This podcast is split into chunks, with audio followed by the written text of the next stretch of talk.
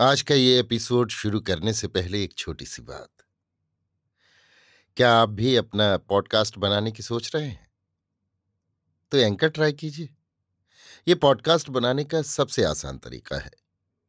Number एक, ये free है। नंबर दो, इसमें कई सारे ऐसे टूल्स हैं जो आपको अपने फ़ोन और कंप्यूटर पर रिकॉर्ड और एडिट करने की फैसिलिटी देते हैं।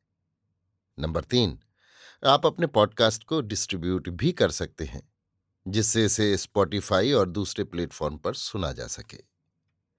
तो डाउनलोड कीजिए फ्री एंकर ऐप या विज़िट कीजिए एंकर डॉट एफ़ पर अपना पॉडकास्ट स्टार्ट करने के लिए।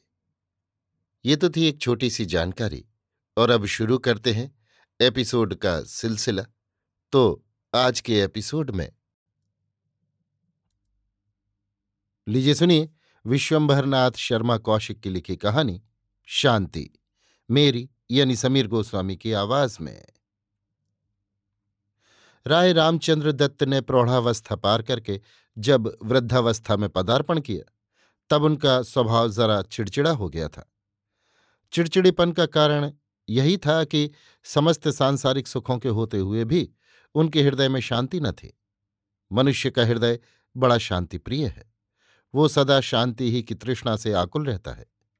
राय साहब को किसी प्रकार का अभाव न था, धन की कमी न थी, परिवार भी आपका भरा पूरा था, पुत्र पुत्रियाँ पौत्र इत्यादि सब थे, थी नहीं केवल हृदय में शांति।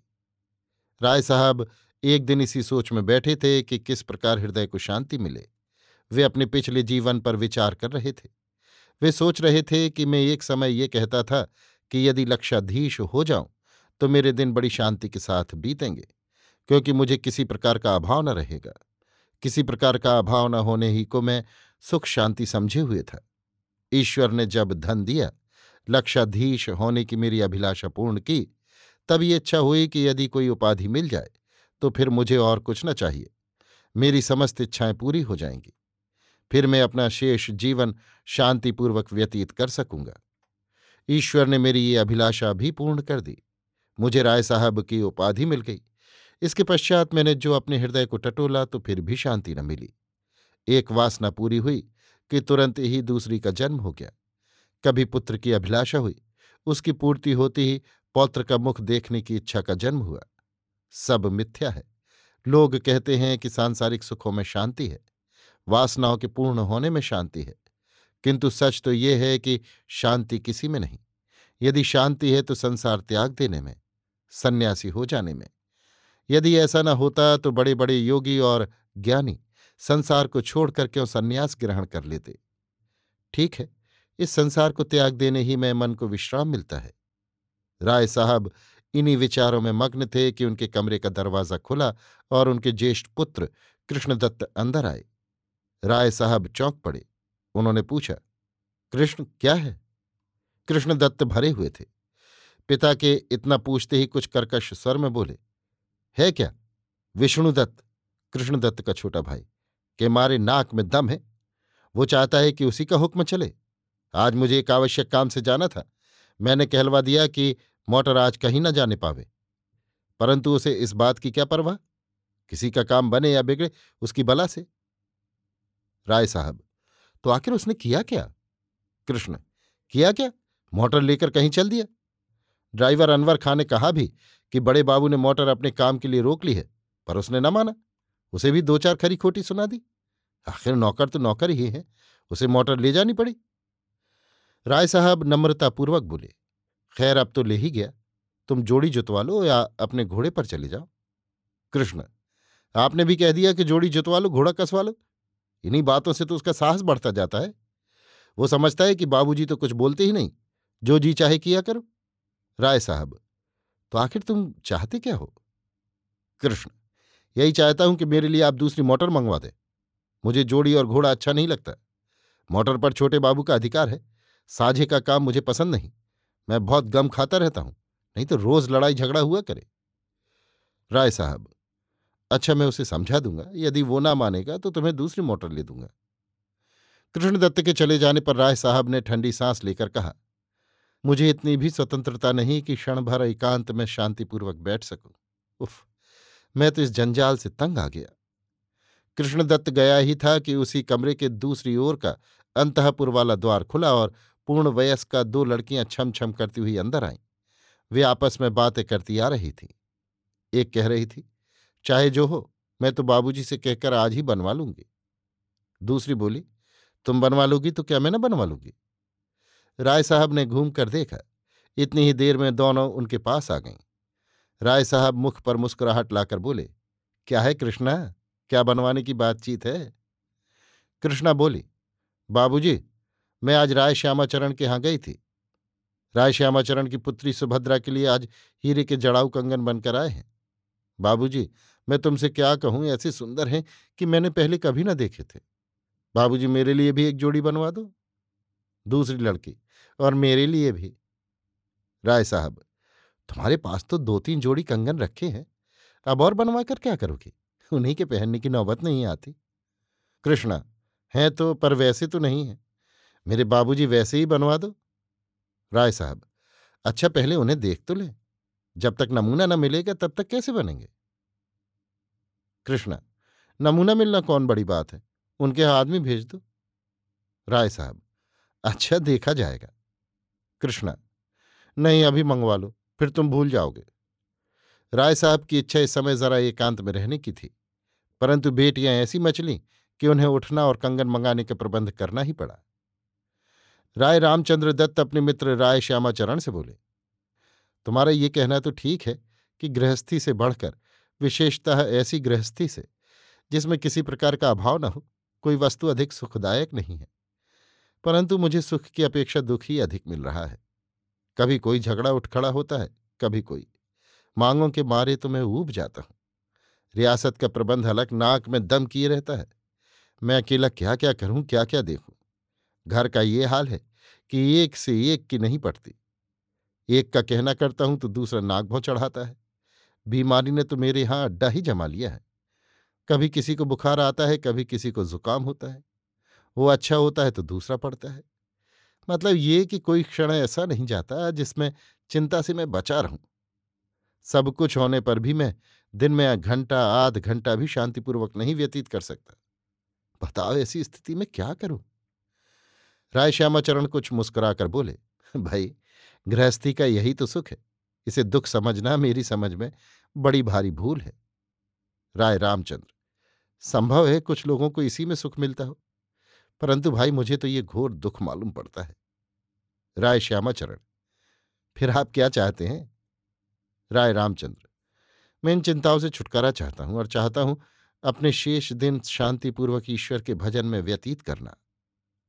राय श्यामाचरण इस बात पर बहुत हंसे और बोले तो ये कहो कि मोक्ष की तैयारी करना चाहते हो? राय रामचंद्र गंभीरतापूर्वक बोले, ये हंसने की बात नहीं। मोक्ष के लिए तैयारी करना तो बहुत कठिन बात है। मैं केवल इतना ही चाहता हूँ कि मेरे हृदय में शांति रहे। राय श्यामाचरण। हृदय को शांत रखना मनुष्य की प्रकृति पर अवलंबित है। बहुत से मनुष्य ऐसे हैं कि तमाम जंजालों में फंसे रहने पर भी कभी अशांति की शिकायत नहीं करते। और बहुत से ऐसे हैं, जैसे कि आप, उन्हें कभी किसी भी अवस्था में शांति नहीं।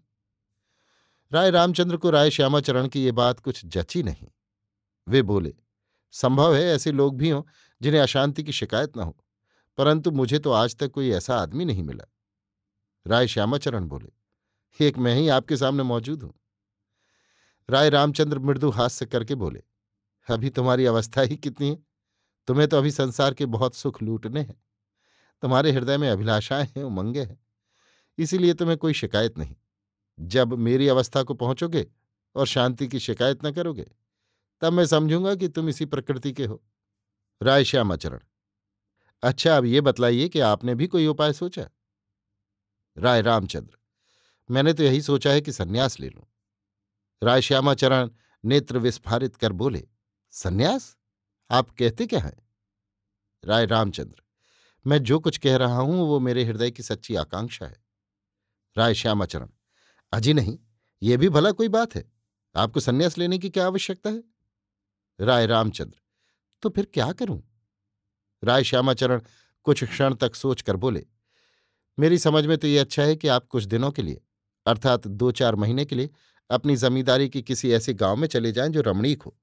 वहाँ रहने से आपकी ये सारी अशांति दूर हो जाएगी। राय रामचंद्र, मैं वहाँ चला जाऊँ तो यहाँ का कारोबार कौन देखेगा? राय श्यामाचरण, और जब आप संन्यास ले लेंगे तब कौन देखेगा? राय रामचंद्र तब कोई देखे या न देखे मेरी बला से। जब मैं संसार से नाता ही तोड़ लूँगा, तब मुझे इसके लिए चिंता करने की आवश्यकता ही क्या? राय श्याम आचरण दो चार महीने आपके कारिंदे मुनीम भी तो काम चला सकते हैं, कम से कम मेरे कहने से। आप ये करके देख लीजिए, यदि इसमें आपको सफलता ना हो तो फिर जैसा उचित समझिएगा, कीजिएगा। आप चले, मैं भी आपके साथ चलूँगा, और जब तक आप रहेंगे, वहीं रहूँगा। राय रामचंद्र अच्छा यही सही। ये भी करके देख ले। शाम के पाँच बज चुके हैं। लक्ष्मणपुर के कृषक दिन भर खेतों में काम करने के पश्चात बस्ती की ओर लौट रहे हैं। इसी समय राय रामचंद्र दत्त तथा राय श्यामाचरण घूमने निकले हैं। दोनों आपस में बातें करते हुए, मंद गति से हवा खाते हुए एक ओर जा रहे हैं। राय रामचंद्र बोले, भाई इस बात में तो रत्ती भर भी संदेह नहीं कि जो आनंद देहात में है। शहर में उसका शतांश भी नहीं। देखो कितना सुंदर दृश्य है। चारों ओर हरियाली ही हरियाली। डूबते हुए सूर्य की किरणें इस हरियाली पर कैसी शोभा दे रही हैं। हवा भी कितनी मंद और शीतल है। राय श्यामाचरण, भला ये आनंद शहरों में कहा? वहाँ के बाग बगीचों में कृत्रिमता की भरमार है। यहाँ बनावट का नाम नहीं, जो कुछ है प्राकृतिक है। देखिए, सामने ये सूखा पेड़ खड़ा है। इसमें पत्ती का नाम नहीं। तिस पर भी इन हरे भरे वृक्षों के बीच ये कितना भला मालूम होता है? ये अपनी शान अलग ही रखता है। यहाँ की सूखी घास तथा झाड़ियाँ भी अपनी सुंदरता अलग रखती हैं। राय रामचंद्र, निस्संदेह, इन किसानों को देखिए, कितने प्रसन्न हैं। दिन भर के हारे थके हैं, पर फिर भी अलापते जा रहे हैं। परंतु भाई, इन लोगों में दरिद्रता बहुत है। राय श्यामाचरण, दरिद्रता न हो तो क्या हो? साल भर में बेचारों ने जितना पैदा किया, उसमें से कुछ तो लगान में चला गया। कुछ महाजनों की भेंट हुआ और कुछ पटवारी तथा सिपाही प्यादे ऐठ ले गए। जो कुछ बच रहा, वो पेट भरने के लिए भी मुश्किल से काफ़ी होता है। ऐसी दशा में दरिद्री ना हो तो क्या हो? इसके अतिरिक्त इनके पास इतने साधन भी नहीं कि ये लोग अपनी भूमि को अधिक उपजाऊ बना सके। और बनावे भी किस भरोसे? आठों घड़ी तो बेदखली का भय रहता है। इन्होंने परिश्रम करके कुछ किया भी और आपके कारिंदे ने यदि किसी कारण बेदखल कर दिया तो बेचारों का सारा परिश्रम मिट्टी में मिल गया। राय रामचंद्र हाँ ये तो ठीक है। अच्छा आओ चलो, वृक्षों के उस झुरमुट में बैठे। उक्त स्थान में दोनों एक पत्थर पर जा बैठे। उनके चारों ओर घने वृक्षों तथा झाड़ियों का समूह था। राय श्यामाचरण, हम लोगों के यहाँ आए पंद्रह बीस दिन हो गए। कहिए, इतने दिनों में आपको कुछ शांति मिली? राय रामचंद्र थोड़ी देर तक कुछ सोचते रहे, तत्पश्चात बोले, सुख तो अवश्य मिला, परंतु ये वास्तविक शांति नहीं है। चित्त कुछ उद्विग्न रहता ही है। राय श्यामाचरण, खैर, अभी दिन ही कितने हुए हैं धीरे धीरे आपको शांति भी मिल जाएगी। राय रामचंद्र, संभव है ऐसा हो जाए, पर मुझे तो आशा नहीं। मेरा हृदय तो कह रहा है कि इस प्रकार शांति न मिलेगी। राय श्यामाचरण आप मुझे कुछ निराशावादी से मालूम होते हैं। राय रामचंद्र, मेरी सी दशा यदि तुम्हारी होती तो तुम भी निराशावादी हो जाते। राय श्यामाचरण तो आप समझते हैं कि आपको इस प्रकार शांति न मिलेगी? राय रामचंद्र, मेरा तो यही विचार है। राय श्यामाचरण, यदि इस प्रकार नहीं तो फिर किस प्रकार शांति मिल सकती है? राय रामचंद्र, उसी प्रकार जैसा कि मैं कह चुका हूँ। राय श्यामाचरण अर्थात राय रामचंद्र, संसार त्याग कर संन्यास ले लेने से। राय रामचंद्र के मुँह से ये वाक्य निकला ही था कि एक ओर से उच्च हास्य की आवाज़ आई। दोनों चौंक पड़े, परस्पर एक दूसरे की ओर देखने लगे। राय रामचंद्र बोले, ये हंसने की आवाज़ कहाँ से आई? राय श्यामाचरण, इधर ही कहीं से आई है? राय रामचंद्र, हंसने वाले का शब्द भी बड़ा गंभीर मालूम होता है। राय श्यामाचरण इधर तो खेत भी नहीं, जंगल है। राय रामचंद्र, हंसने वाले के शब्द से ये नहीं मालूम होता कि वो कोई देहाती। ठीक इसी समय सामने थोड़ी दूर पर एक वृद्ध आता दिखाई दिया। उसके वेश से मालूम होता था कि वो भिखारी है। राय श्यामाचरण धीमे स्वर में बोले, ओहो, ठीक है, छह सात दिन हुए। दो एक गाँव वालों ने कहा था कि यहाँ जंगल में एक बुढ़ा भिखारी कुछ दिन से आकर रह रहा है। वो सदा जंगल में ही रहता है। केवल दिन में एक बार बस्ती में राय श्यामाचरण चुप हो गए, क्योंकि इतने ही में बुढ़ा उनके पास आ गया। दोनों ने बुढ़े को सिर से पैर तक देखा। बुढ़े का वेश लटपटा तथा मलिन था। चेहरे पर लंबी श्वेत दाढ़ी थी। बड़ी बड़ी रक्त वर्ण आँखों में एक विचित्र प्रकार की चमक थी। वर्ण सांवला होते हुए भी मुख पर कुछ ऐसा तेज था, जिससे ये दोनों हथ बुद्धि से होकर उसकी ओर ताकने लगे। बुढ़ा सामने आकर खड़ा हो गया और मुस्कुराकर बोला, कौन संसार को बुरा कहता है? किसका जी संसार से उब गया है? कौन संसार को छोड़कर सन्यासी होना चाहता है? बुढ़े ने ये शब्द बड़ी निर्भीकता से, उसी ढंग से कहे, जैसे कि कोई बड़ा बूढ़ा किसी बच्चे से पूछता हो। राय रामचंद्र को बुढ़े की ये धृष्टता बुरी मालूम हुई, परंतु मुख से कुछ कहने का साहस न हुआ। श्यामाचरण भी चुप बैठे रहे। बुढ़ा फिर बोला, अभी मैंने सुना था कि किसी ने संसार छोड़कर सन्यासी होने की बात कही थी। इस बार श्यामाचरण साहस करके बोले हमारे ये मित्र गृहस्थी के झमेलों से ऊब गए इसलिए ये कह रहे थे कि सन्यासी होने को जी चाहता है। बस इतनी ही बात थी, और कुछ नहीं। ये कहते हैं कि हृदय में शांति नहीं। बुढ़ा कुछ क्षण तक राय रामचंद्र की ओर देखता रहा, फिर हंसकर बोला शांति चाहते हो? संसार छोड़कर जंगलों में भटकने में या किसी मढ़ी या पहाड़ की खोह में शांति ढूंढना चाहते हो? भूली हुई आत्मा है, भ्रम में पड़ा हुआ हृदय है। संसार के परे कुछ नहीं है। जो कुछ है संसार में ही है। संसार के परे अवसान है, अज्ञान है। जंगल भी संसार में ही है, पहाड़ भी संसार में ही है। तुम भी संसार में हो, गृहस्थी भी संसार में है। पहाड़ में संसार है, जंगल में संसार है। गृहस्थी में संसार है, तुम में संसार है। किसको छोड़ोगे? संसार कभी नहीं छूट सकता। वो तुम्हारे शरीर में है, तुम्हारे रोम रोम में है। गृहस्थी और बस्ती से अलग रहकर शांति ढूंढना चाहते हो? ये भूल है। इस प्रकार शांति मिल सकती है सही, पर यह राह बड़ी दुर्गम और दूर की है। तुम्हारे ऐसे लोग, जिनकी आयु का अधिकांश विषय वासनाओं में व्यतीत हुआ है, इस राह पर चलकर कभी शांति प्राप्त नहीं कर सकते। जिस वस्तु को तुम दो पग चलकर पा सकते हो, उसको पाने के लिए कोसों चलने की तैयारी कर रहे हो। भूल है, बड़ी भूल है। शांति तुम्हारे पास है। तुम चाहे जब उसे प्राप्त कर सकते हो, सबसे छोटी राह ढूँढने की आवश्यकता है। यदि तुम्हारे पास धन है तो तुम उसी के द्वारा शांति प्राप्त कर सकते हो। तुम्हारे सहस्त्रों भाई निर्धन हैं। उनको धनवान बनाने की चेष्टा करो। उनको उद्योग धंधे सिखलाओ विद्यालय पाठशालाएँ खुलवाओ। अनाथों के लिए अनाथालय और विधवाओं के लिए विधवाश्रम खुलवाओ। गरीब किसानों को उनकी खेती के व्यवसाय में सहायता दो। तुम्हें शांति मिलेगी। यदि तुम्हारे पास विद्या है तो अपने सहस्त्रों मूर्ख भाइयों को विद्वान बनाओ। तुम्हें सच्ची शांति मिलेगी। यदि तुम्हारे पास बल है तो अपने बलहीन असंख्य भाइयों को बलवान बनने के उपाय बताओ। तुम्हें शांति मिलेगी। कितना सुगम पथ, कितना सरल उपाय है। भूल है भूल है। संसार से अलग होकर शांति ढूंढना भूल है। भूली हुई आत्मा के विचार हैं। भ्रम में पड़ी हुई हृदय की उपज है। परमार्थ करो, परोपकार करो। तुम्हें शांति मिलेगी। इतना कहकर बुढ़ा एक बार फिर ज़ोर से हंसा और भूले भूले बड़बड़ाता हुआ एक ओर चला गया। दोनों मित्रों ने एक दूसरे की ओर देखा। राय रामचंद्र ने एक लंबी सांस लेकर कहा, निस्संदेह मैं भूला हुआ था, भ्रम में पड़ा हुआ था। दो वर्ष पश्चात राय श्यामाचरण ने हंसकर राय रामचंद्र से पूछा, कहिए, अब तो आपको शांति और उद्विग्नता की शिकायत नहीं? राय रामचंद्र प्रसन्न मुख हो बोले, जरा भी नहीं। इन दो वर्षों में मैंने देहातों में दस पंद्रह पाठशालाएँ खुलवा दी हैं, छह सात अनाथालय खुलवा दिए हैं। बहुत से दरिद्र बालकों को वजीफे देकर आगे पढ़ने के लिए सुविधा कर दिया है। अपनी जमींदारी से बेदखली की प्रथा एकदम दूर कर दी है। किसानों को आर्थिक सहायता देकर काश्तकारी की उन्नति करा रहा हूँ। जिस समय मैं अनाथालय में अनाथ बालकों को हँसते खेलते देखता हूँ, देहात में शिक्षा की उन्नति और काश्तकारी की उन्नति पर दृष्टि डालता हूँ। दरिद्र लड़कों को जिनके लिए विद्या प्राप्ति का कोई ज़रिया न था। विद्या लाभ करते देखता हूँ। उस समय मुझे जितना सुख मिलता है, जितनी शांति मिलती है, वो अकथनीय है।